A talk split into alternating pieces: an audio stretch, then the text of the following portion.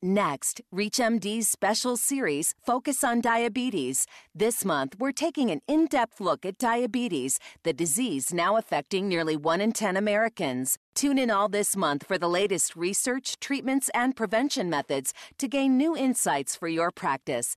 Researchers are looking at hundreds of ways to treat and cure type 2 diabetes. Some are as simple as using exogenous insulin and some require an extensive change in our understanding of cellular biology.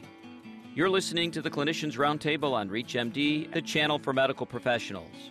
I'm your host, Dr. Bruce Bloom, President Chief Science Officer of Partnership for Cures. Joining us to discuss diabetes in general and islet biology in particular is Carmella Evans Molina, MD PhD, who is an assistant professor at the Indiana University School of Medicine she holds a faculty appointment in the Division of Endocrinology, Diabetes, and Metabolism and the Herman B. Wells Center for Pediatric Diabetes Research. Dr. Evans Molina's research focuses on islet biology, molecular mechanisms of diabetic complications, and stem cell based therapies for diabetes. Dr. Evans Molina, welcome to ReachMD. Thank you, Dr. Bloom. It's very nice to be here. So, how prevalent is type 2 diabetes in America, and what are some of the trends and differences among different groups that have this disease? Well, unfortunately, type 2 diabetes is an increasingly prevalent problem in our society today. Currently, in the United States, about 24 million people have been diagnosed with diabetes, and we think that about 55 million more are at risk to develop the disease. Type 2 diabetes makes up the majority of those numbers and accounts for about 90 to 95 percent of cases of diabetes in the United States. When we talk about type 2 diabetes, is this all adults or are there now children with type 2 diabetes? Well, unfortunately, because of this rising epidemic of type 2 diabetes that we see both in our country and worldwide, we're now seeing children that are diagnosed with type 2 diabetes. What this means for us is that people are getting diagnosed younger, they've had the problem for a lot longer, and that means that they may be facing years and years more of the potentially devastating complications. Tell us about how type 2 diabetes develops typically. The classic thinking about type 2 diabetes that was all a problem of insulin resistance at the peripheral tissues. So that meant that at the liver, the skeletal muscle, and adipose tissue, the body stopped responding to insulin. And that is a very big part of it. And we see people, as they gain weight, they become increasingly insulin resistant. But over the past probably 10 or so years, there's been a growing appreciation for the role of the beta cell found in the pancreas. That's the cell that secretes insulin in the pathogenesis of this disease. Aren't there also some new genetic developments that are relevant to type 2 diabetes? Yes. So we know that if you have a family member with type 2 diabetes, that places you more at risk to develop the disease. And so there's probably a lot of environmental factors that may account for that, but there's some very interesting genetic studies that would suggest that there are a number of diabetes susceptibility genes. Many of the ones that have been described, in fact, the majority of them, actually track to the beta cell, which we sort of take as evidence that it's really a susceptible beta cell that's unable to account for this problem of insulin resistance that allows type 2 diabetes to develop. So tell us a little bit more about that. What do you mean by a beta cell that isn't able to respond properly? So, in the initial phases of disease, when insulin resistance starts, the beta cell is actually uh, quite good at adapting to that problem. So, beta cells may grow in size. You may actually make new beta cells, and they'll start to secrete more and more insulin to try to overcome that peripheral insulin resistance.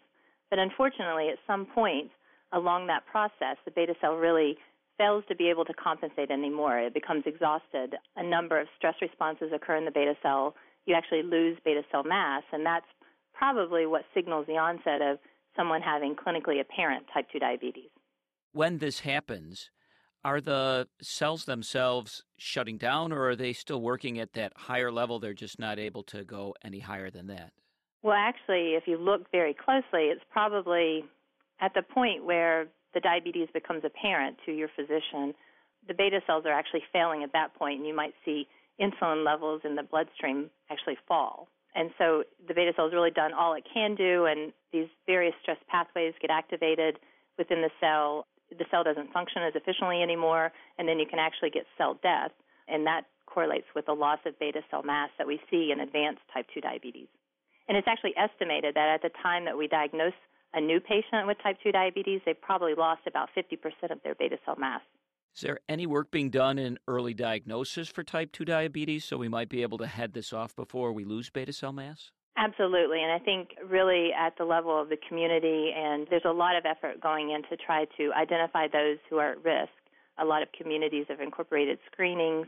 Now, hemoglobin A1C is a diagnostic criteria. We can use a level greater than or equal to 6.5 to make the diagnosis of diabetes. And then people are also starting to extrapolate back and say that at certain hemoglobin A1C levels, you may be actually pre diabetic. So those finger sticks can be done very easily in the community at health fairs, et cetera, might help us identify those patients who are on their way to developing type 2 diabetes. Because we know if we can catch those people, we can make lifestyle or dietary interventions that we can actually prevent them from becoming type 2 diabetic. Are there other things that we can do for beta cells that are in stress and type 2 diabetes, medicines or other things besides lifestyle changes?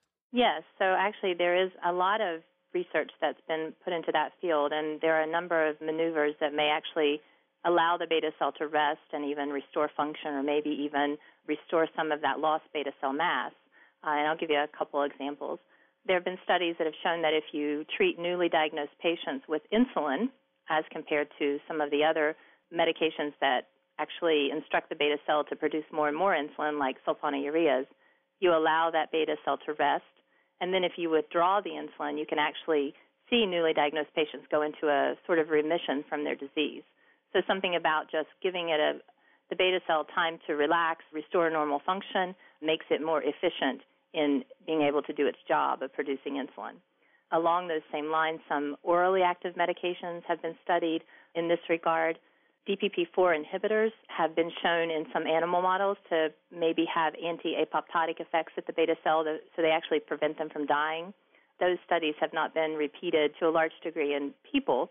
And then finally, drugs like the PPAR gamma agonist, which we've studied a lot in our laboratory, have been shown to have a number of beneficial effects as well. And what are some of the things that we're researching now that might make an impact in the future? Well, I think that if you pay close attention to what the drug companies are studying, everyone is looking for the type of treatment that would be beta cell sparing or actually improve beta cell function because many feel that that's really what the future should hold for diabetes treatment.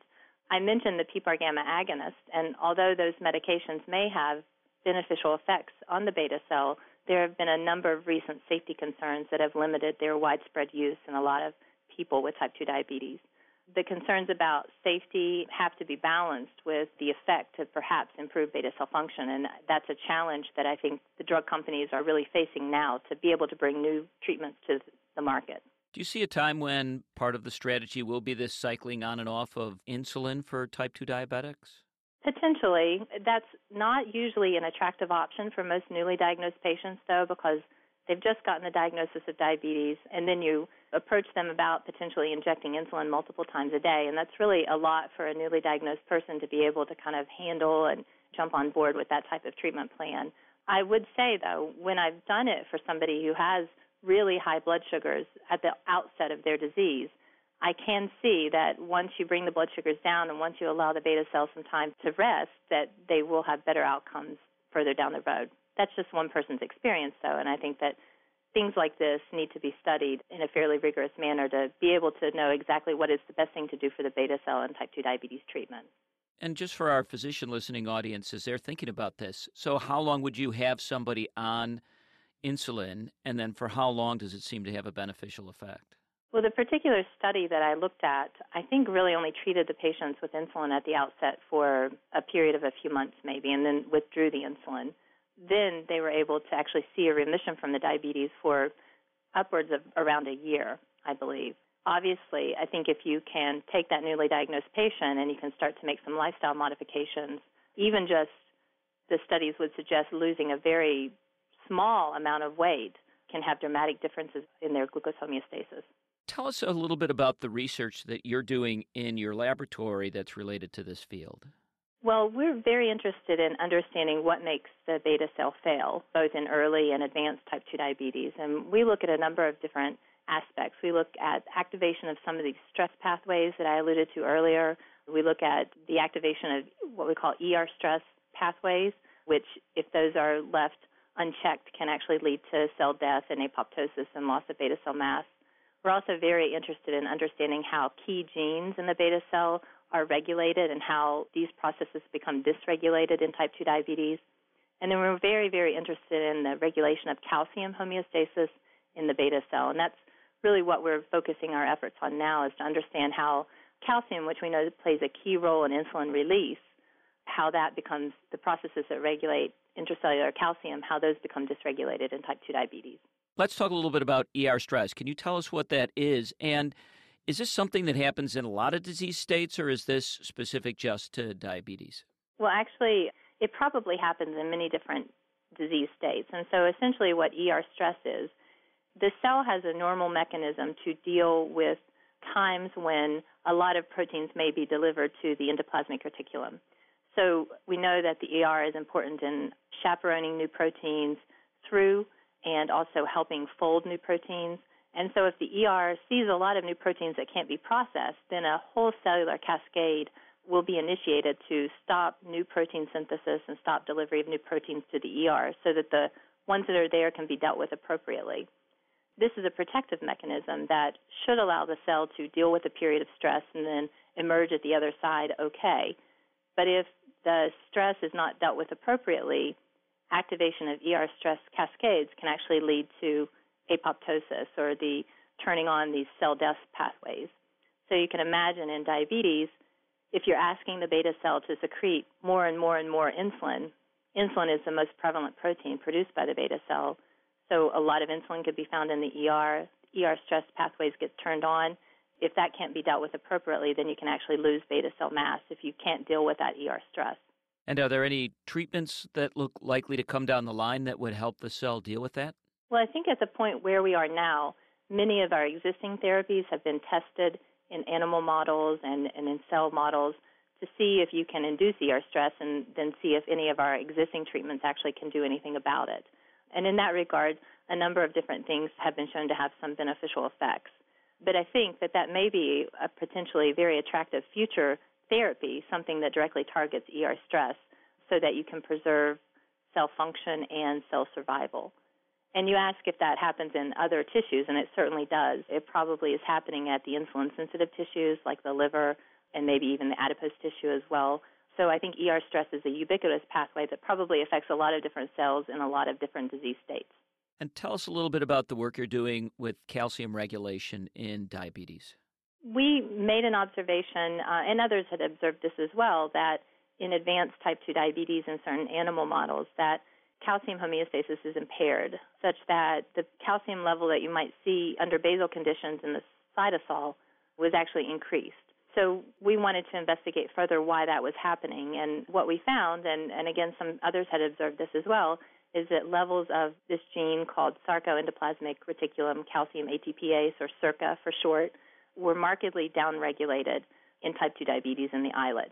And we also saw a loss of that protein as well, SERCA protein. And so what SERCA does is when the beta cell is stimulated with glucose, a number of cascades happen and ultimately intracellular calcium goes up and it's actually calcium that causes the insulin granules to come out of the beta cell to be exocytosed and secreted.